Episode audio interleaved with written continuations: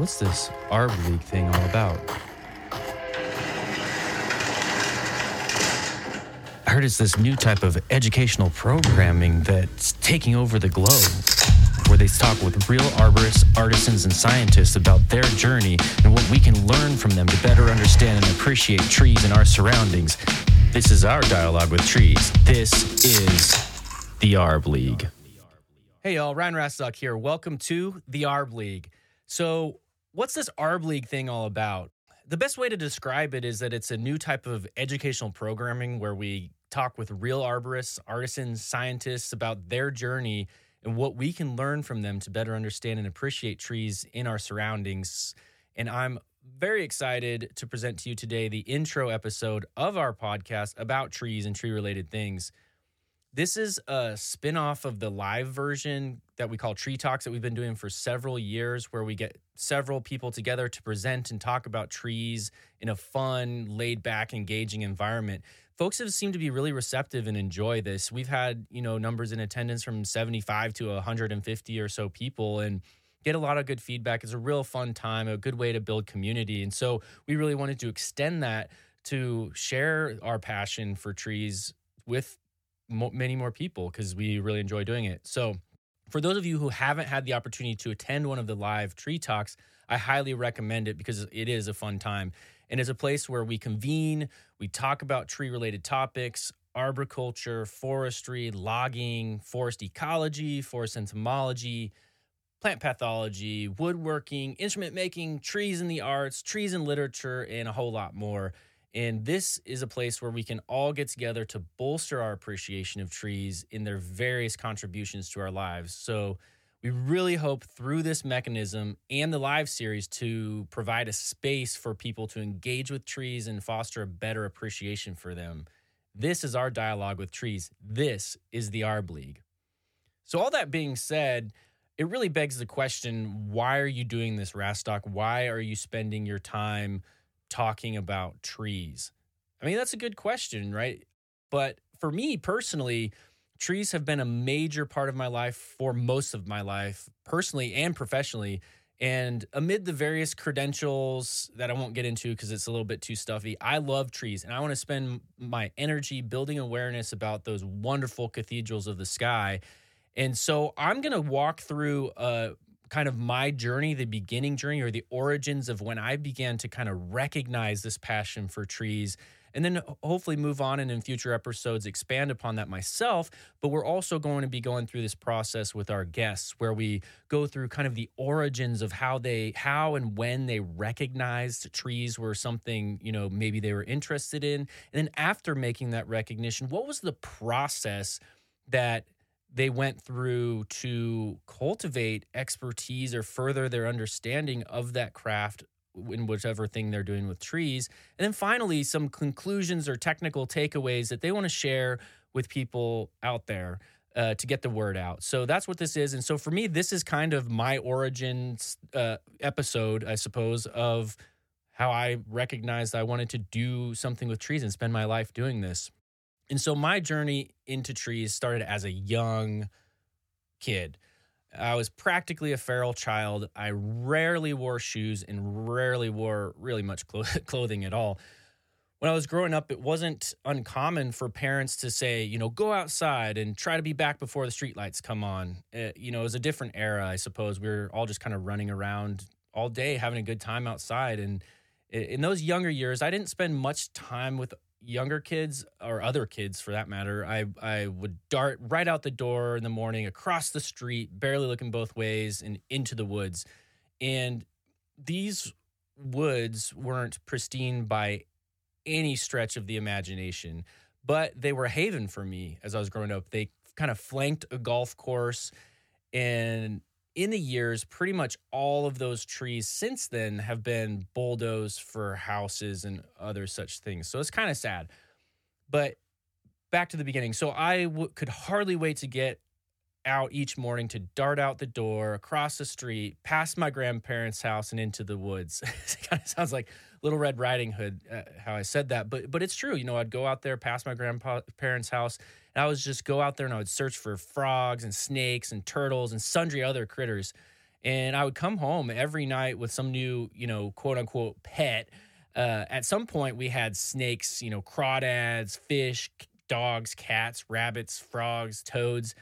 We actually had a raccoon and a skunk as res- residents in our veritable menagerie of animals at the Rastok household. it was was pretty pretty chaotic but fun.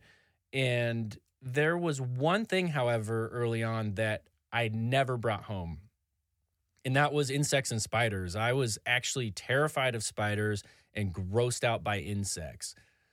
One day I had put on a glove that had been sitting outside for a few days and there was a cricket in the glove. I vividly, vividly remember this. I remember putting on the glove and I f- feeling a, a crunch, then a squish of the poor little soul as I put the glove on. I pulled my hand out thinking it was, you know, mud or dirt or a few rocks, only to see what I now know to be hemolymph or insect blood. Shattered exoskeletons, quivering legs and antennae, and it was all gooed on my hand. It was pretty gross. And my heart sank, and I think I fell into my first fit of true despair. It was so fragile, this insect, and how how could I accidentally have cut its life so short without even meaning to? And so, for a few weeks, months, uh, every time I saw a spider or a grasshopper or a cricket would jump, I would feel pangs of anxiety. It really made it hard for me to go into the woods. And that was a place I really loved to be, the place that sang to my soul and felt so right. So I soon realized that the main issue was not so much the insects or the spiders, but that I had never really noticed or paid attention to them. I was more into the relative, what I would say as an entomologist, macrofauna, if you will, frogs and things like that. So I used to walk before this event. I used to walk through spider webs, not even knowing or caring what they were. And I'd say my age, I was probably four or five years old at this time, maybe six, maybe about my daughter's age is six. And when I was struck by this thunderbolt of awareness, it really transformed my life. I could hardly navigate the woods. I was frightened to step on an insect with my bare feet. This went on for a while. Then something really truly awoke inside of me. Uh, I remember walking into the woods and was stopped in my tracks with a garden spider you know, one of those really large black and yellow spiders whose leg span was uh, was what seemed to me at this time the size of my whole face. And so I froze. It was several inches from my face. It had these spectacular zigzag patterns in the web. I don't know that I was scared, but I was certainly frozen. And I made a solemn vow to myself at that time that I would spend my time really getting to know these critters. And so in a graded series of steps, I began seeking out these inconspicuous critters, these unseen and underappreciated animals. I told myself that I would get over being worried about them, and uh, and I was, could see how much life was going on around me, all around us, all the time. So I eventually conditioned myself to get closer to insects and spiders. I then conditioned myself to touch them and pick them up and handle them and bring them home. Whoops. that might have been a line too far for my mom, uh, but she supported the endeavor nevertheless, and I became less interested in frogs and other animals and started to look for things unseen the insects and spiders and mites and things like that. And this is where my tree stock story really begins. This is the origins for me. And we're going to get into that here in just a second. So, as I mentioned earlier, the Haven I've described was a woodland that no longer exists, and it was surrounding a golf course at the time. My grandparents lived on this golf course, and one day my grandpa, who was an avid golfer, suggested that I look for golf balls, and he would give me something like 25 cents a ball that I retrieved from the woods. And so I went out into the woods on my foray to find insects and explore and started paying attention to golf balls. I brought back a few with my haul of crawdads and spiders and snakes. And my grandfather, he really did praise my efforts in this, and so it's pretty cool, you know, to get that that satisfaction of of you know kind of doing something different and getting compensated for it. And one day in my search for these critters, I heard a flack or a smack over my head, and a golfer had flanked a ball into the woods in my direction on accident. I can tell it was on accident today because of the obscenities that he flung, and there was no way he could see me in the woods. So it wasn't on purpose. And I was also very good at being quiet and hidden in the woods. So this caught my attention, hearing this ball fly through the crown of the trees, knocking off the leaves and breaking the, you know, a few twigs here and there. And so I made my way over to it. I grabbed the ball to return it to him when I heard another smack in, the treetops and some more cussing. And I stealthily made my way to that ball as well. So I tossed them both out into the fairway without him seeing me, as I didn't have the heart to collect these balls and sell them to my grandfather when I very clearly could see who they belonged to. So the party of golfers, the rest of the party of golfers really wasn't much better. In fact, they were very bad and hit balls in all over the place and into the woods. Some I couldn't even find at a later date. So I decided to watch them for a while and kind of stalked silently alongside them through the woods as they hit more and more golf balls into the woods and they i mean they were drunk but i think they were also just really bad at golfing. And there at the next hole there was a pond that people had to kind of whack their balls over in order to hit the fairway. There were a few ponds and water features on on the golf course but this one they had to actually like hit it over the pond. And so i sat and watched as the party of four hit ball after ball into the pond and this gave me an idea. So i made a mental note to come back to the pond at night to see if there were more balls in there. And I did this night after night and collected a whole lot of golf balls. There were tons in there, but that's not really the point of this story. So, at this first endeavor, I was running back to my grandparents' house when I tripped over a rotting log.